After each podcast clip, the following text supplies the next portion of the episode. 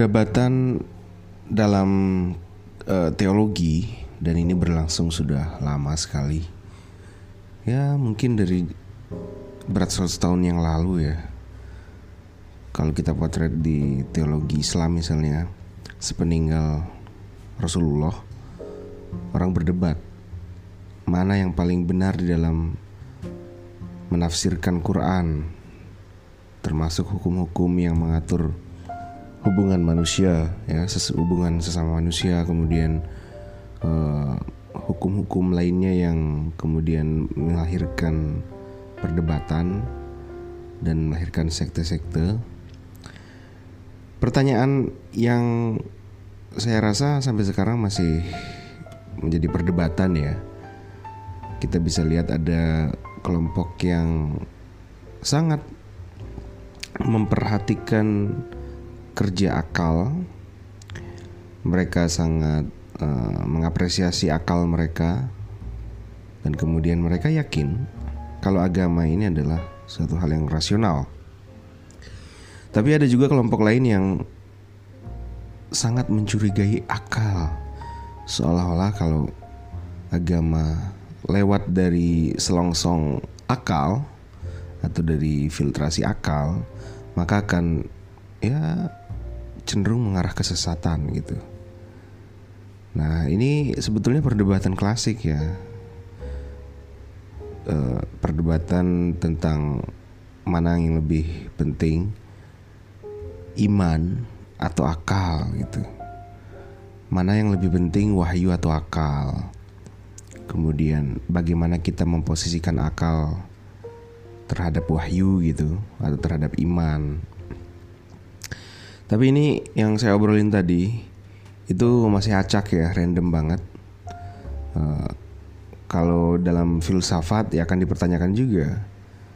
Ya kalau kita ngomongin faith, ngomongin iman itu kan masuk dalam konteks epistemologi ya tentang pengetahuan. Bagaimana orang bisa meyakini suatu hal gitu kan? Bagaimana orang bisa kemudian mempertahankan keyakinannya. Sementara manusia tidak pernah berhenti penasaran terhadap dirinya, terhadap dunianya. Pagi dia melihat fenomena A, jangankan beralih ke siang, persekian menit, persekian detik pun itu akan berhadapan dengan banyak fenomena dan beragam persoalan yang kemudian membuat dia harus menafsirkan, harus membangun pemahaman yang uh, secara sederhananya dapat memuaskan hasrat keingintahuannya itu. Oke, kita kembali ke topik ya, modern skepticism on God. Kita mengacu di awal ini dengan pertanyaan What is the relation between faith and reason? Nah, untuk menjawab pertanyaan ini biasanya akan ada benturan ya irasionalitas dan rasionalitas gitu. Dan di sini kita bisa memotret ada namanya standar rasionalitas yang kemudian bagi kalangan sekuler misalnya uh, mereka menganggap bahwa iman ya itu sulit untuk uh, dinilai ya sebagai satu hal yang memenuhi standar rasionalitas Nah, apa apa standar rasionalitas itu gitu kan? Nah, itu kita kan nggak akan bahas di episode ini. Nanti mungkin uh, kalau ada waktu kita bahas tentang uh, pengantar epistemologi mungkin atau teori-teori kebenaran. Oke. kita ambil kasus seseorang yang mempertahankan imannya. Dia berangkat dari sebuah desa di pelosok kemudian dia dibentuk dari pendidikan pesantren kita sebut saja pesantren ya. Dan itu sudah dari SD sampai SMA dia di pesantren itu. Kemudian dia kuliah ke kota bertemu dengan beragam orang tidak hanya secara fisik tapi secara pemikiran. Lalu di situ mulai tergoyah apa yang dia kemas baik-baik dari kampung yang dia simpan dalam kepalanya itu. Nah, di sini kita ambil salah satu kasus bahwa orang itu ya si santri ini sedang defending faith ya, sedang mempertahankan keimanannya. Kenapa begitu? Karena circle dia sewaktu masuk kuliah banyak yang baca Richard Dawkins ya, God Delusion, kemudian uh, Selfish Jane, kemudian bukunya Sam Harris ya, uh, kemudian karya-karya ya The Four Horsemen lainnya, para New Atheism lainnya. Dan banyak sekali dia mengkonsumsi bacaan-bacaan sains ya. ya bukan sains dalam konteks uh, ansih tapi sains dalam konteks filsafat ya di filsafat uh, ilmu filsafat ilmu yang kemudian lebih kepada uh, perdebatan antara agama dan sains gitu. Oke, ketika dia berusaha untuk mendefend imannya ya, apakah nanti dia akan berhasil mendefend atau menyerah saja atau mengkompromikan antara iman dan rasionalitas? Di situ dia kemudian melihat banyak sekali keimanannya yang nggak bisa terkonfirm oleh standar rasional, oleh standar rasionalitas.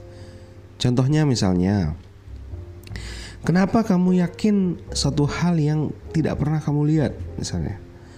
Kenapa kamu yakin pada suatu kejadian yang belum tentu kejadian gitu, ya belum tentu uh, terjadi gitu kan? Contohnya surga neraka, terus hidup setelah mati, misalnya alam kubur seperti itu gitu kan. Nah jadi yang kemudian kita bisa lihat di sini itu ada pergolakan ya, pergolakan dalam pemikiran, dalam batin si santri ini.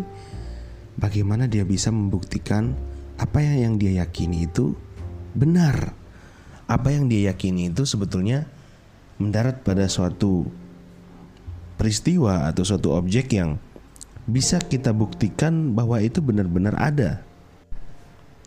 Nah, hal semacam itu kesulitannya ya. Kesulitan si santri ini. Dia melihat teman-temannya berdebat, kemudian dia ditanya oleh temannya, "Apa yang membuatmu sampai usia ini masih tetap beriman kepada Tuhan?" Seperti itu. Dan kata temannya, jika keimananmu setelah kamu selidiki tidak sesuai dengan standar rasionalitas, maka ya kamu nggak bisa disebut sebagai orang rasional. Orang rasional itu harus paripurna atau dalam bahasa agama harus kafah gitu ya. Kalau dalam bahasa uh, di dalam Islam misalnya menyeluruh sehingga nggak bisa kita secara parsial menjadi rasional. Itu tuntutan dari teman-teman si santri yang kemudian tergila-gila dengan bacaan-bacaan ateisme. Si santri pulang dengan muka pucat, pucat pasi ya. Meskipun agak lebay, masa baru berdebat segitu langsung pucat gitu kan. Intinya dia pulang antara bingung, antara kesel, antara bertanya-tanya apa yang telah aku lakukan sampai umur 18 tahun. Jangan-jangan aku membangun pengetahuan yang salah. Jangan-jangan aku sangat jauh dari predikat rasional gitu. Akhirnya bertemulah dia dengan seorang Romo, meskipun mereka beda server, tapi mereka sangat akrab karena sang Romo ini sangat baik, bukan karena dia sedang menjalankan misionari ya eh, kristenisasi bukan. Tapi memang si Romo ini memang baik baik hati. Dia um, ya humble nggak peduli apa agama orang dia sapa gitu kan. Dia ajak ke kantin yuk makan gitu. It's kenapa dia bisa ketemu sama Romo? Karena kosan si santri ini itu dia uh, ada di satu kompleks sama seminari ya. Sebut saja di kota X gitu.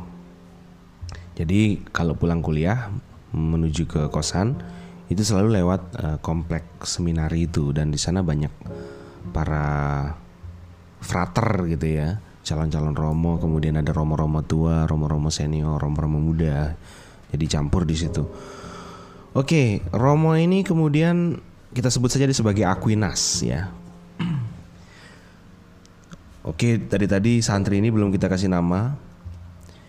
Kita beri saja dia namanya Wahyudi ya. Bukan Yahudi tapi Wahyudi gitu kan. Oke di habis dari mana gitu kan si Romo nanya. Oh ya Romo ini habis dari perpus Romo. Tadi ada diskusi gitu dari teman-teman di kampus oh diskusi apa? Kayaknya menarik. Romo bertanya. Si Wahyudi menjawab tadi diskusi tentang Tuhan Romo. Wah berat nih kalau bahasa kota X itu wah abot iki. Udah sore biasa orang capek kan sore gitu. Sekitar jam setengah tiga setengah ya setengah tigaan gitu kok bahasannya tentang Tuhan gitu. Akhirnya si Romo karena posisinya dia sedang uh, menuju salah satu warung di situ dia iseng-iseng aja dia ayo ngopi dulu. Kalau mau nih tak traktir gitu. Kayaknya kamu perlu ngopi deh kan habis ngomongin Tuhan gitu. Pusing gitu. Jadi tak traktir ngopi gitu. Akhirnya mereka berdua ya, si Wahyudi mengiyakan ajakan Romo akhirnya mereka mampir ke sebuah kedai kopi di jalan itu. Oke berbincanglah mereka berdua. Sampai ya lima menit awal masih ya receh-receh ya membahas hal trivial yang remeh-temeh. Seperti ya, wah kamu ini pagi-pagi berangkat aja kuliah apa gitu. Yang remeh-remeh seperti itulah. Lama kelamaan mulailah Romo ini uh, membuka pembicaraan ya. Sebetulnya ini merecall apa yang dijawab tadi oleh si Wahyudi ketika ditanya diskusi apa itu. Oke di. Tadi pada ngomongin Tuhan itu debat ya Romo ini saya menjadi banyak mendapatkan uh, pencerahan di situ Romo. Sekaligus tamparan gitu. Kok gitu? Emangnya apa yang dibahas di diskusi itu? Oke Wahyudi mulai menjelaskan. Jadi gini Romo. Uh, saya kan backgroundnya dari pesantren. Dari umur 8 tahun sampai dengan umur 17 tahun yang saya pelajari hanya itu saja gitu. Jadi tradisi-tradisi Islam, kemudian kitab-kitab klasik, bahasa Arab gitu kan. Dan saya bertemunya dengan dikasih narasi tentang wali gitu kan. Tapi kenapa ketika kuliah ini unik Romo? Saya seolah seperti membuka jendela dan terkaget-kaget dengan dunia di luar saya itu ternyata sangat-sangat beragam. Ternyata orang ateis itu bener-beneran serius Romo. Dulu saya ngiranya orang ateis itu orang goblok yang ya asal-asal nggak percaya Tuhan gitu kan, malas sembahyang, malas beribadah, kemudian kecewa sama dunia ya. Dia kecewa keinginannya nggak terwujud, kemudian dia menjadi ateis. Ternyata setelah saya kuliah saya ketemu sama orang-orang yang mendaku sebagai ateis tapi pemikirannya itu luar biasa Romo. Dan bahkan saya sampai minder. Mereka ngomong A ngomong dari dari utara ke selatan ya. Horizon pemahaman mereka. Saya cuman wow keren gitu tapi Romo, dari ya hampir paruh semester saya berteman dengan mereka, saya mulai bertanya-tanya Romo.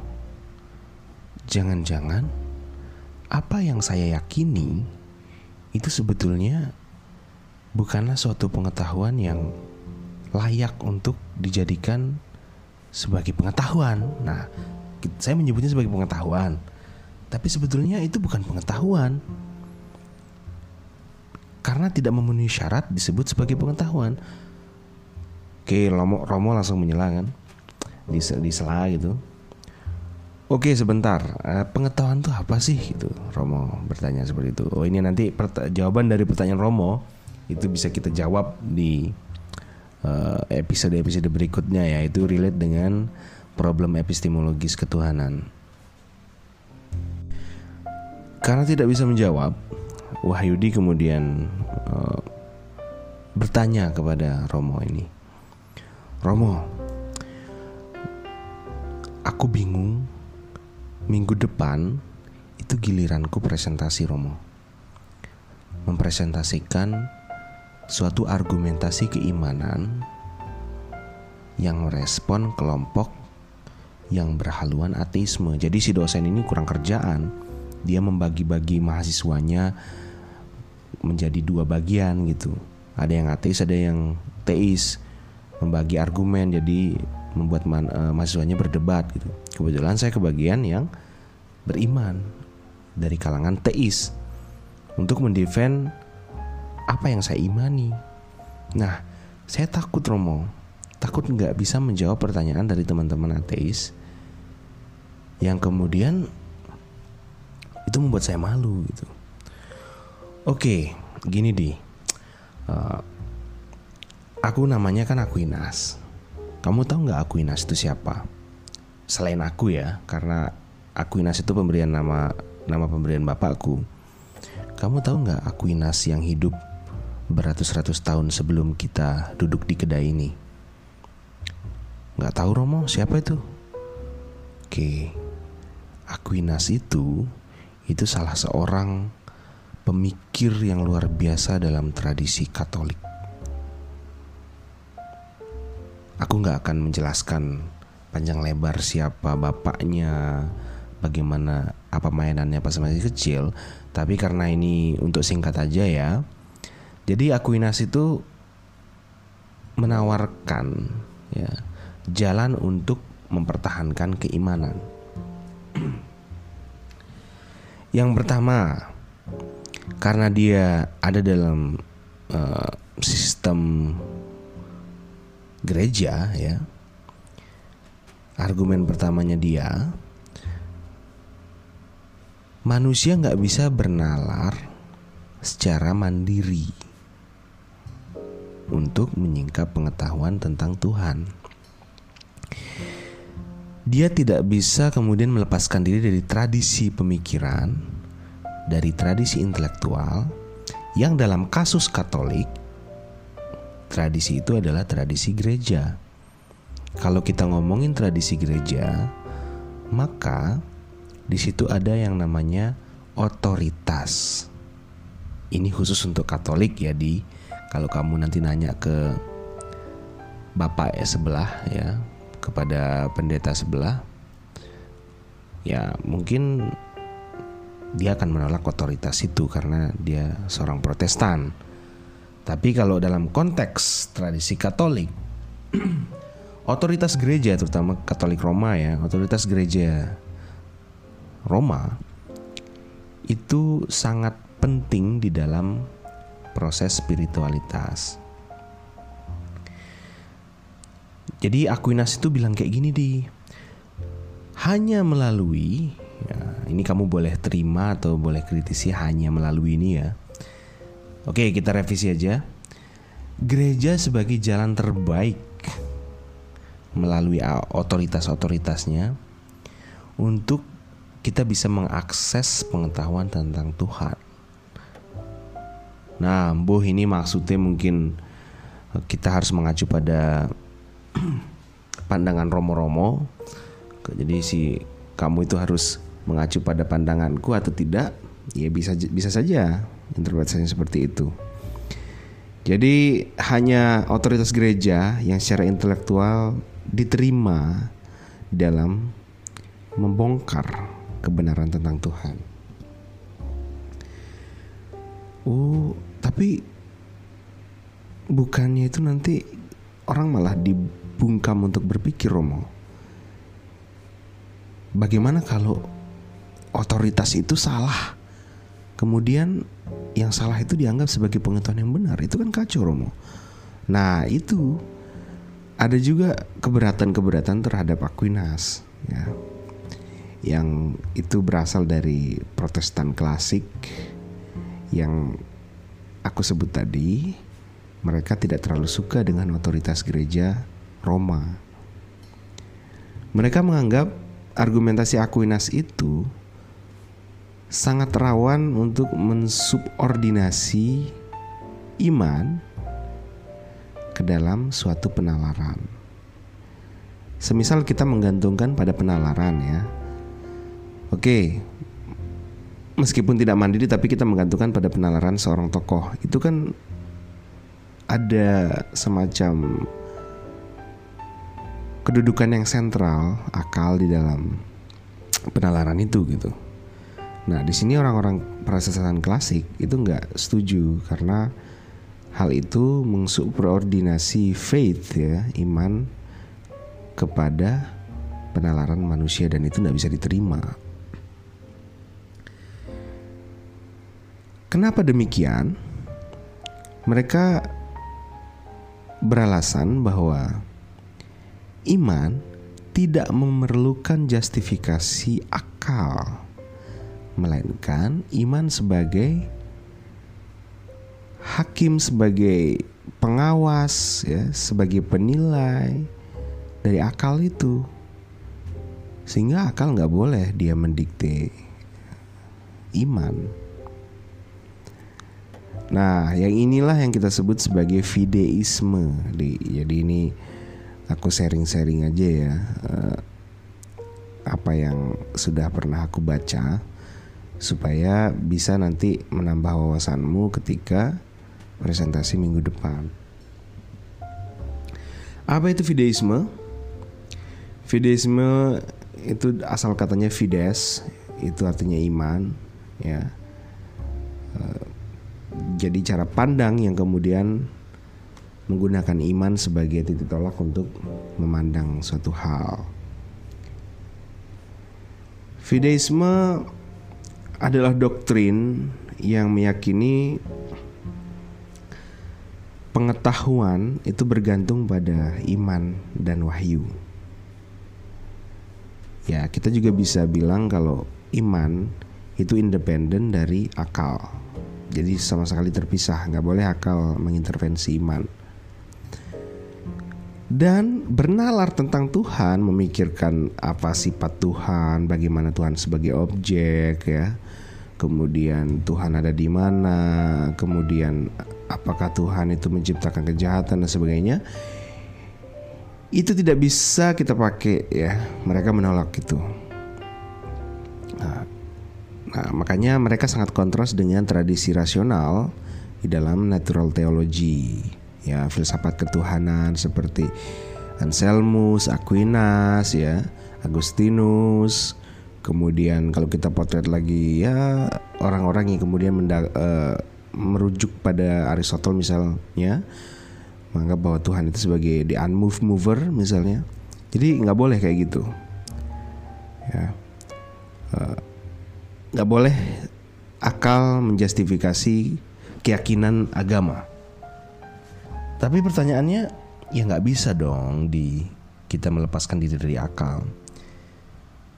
Oke, pertanyaan terbesarnya, bisa nggak akal dengan iman itu jalan berdampingan?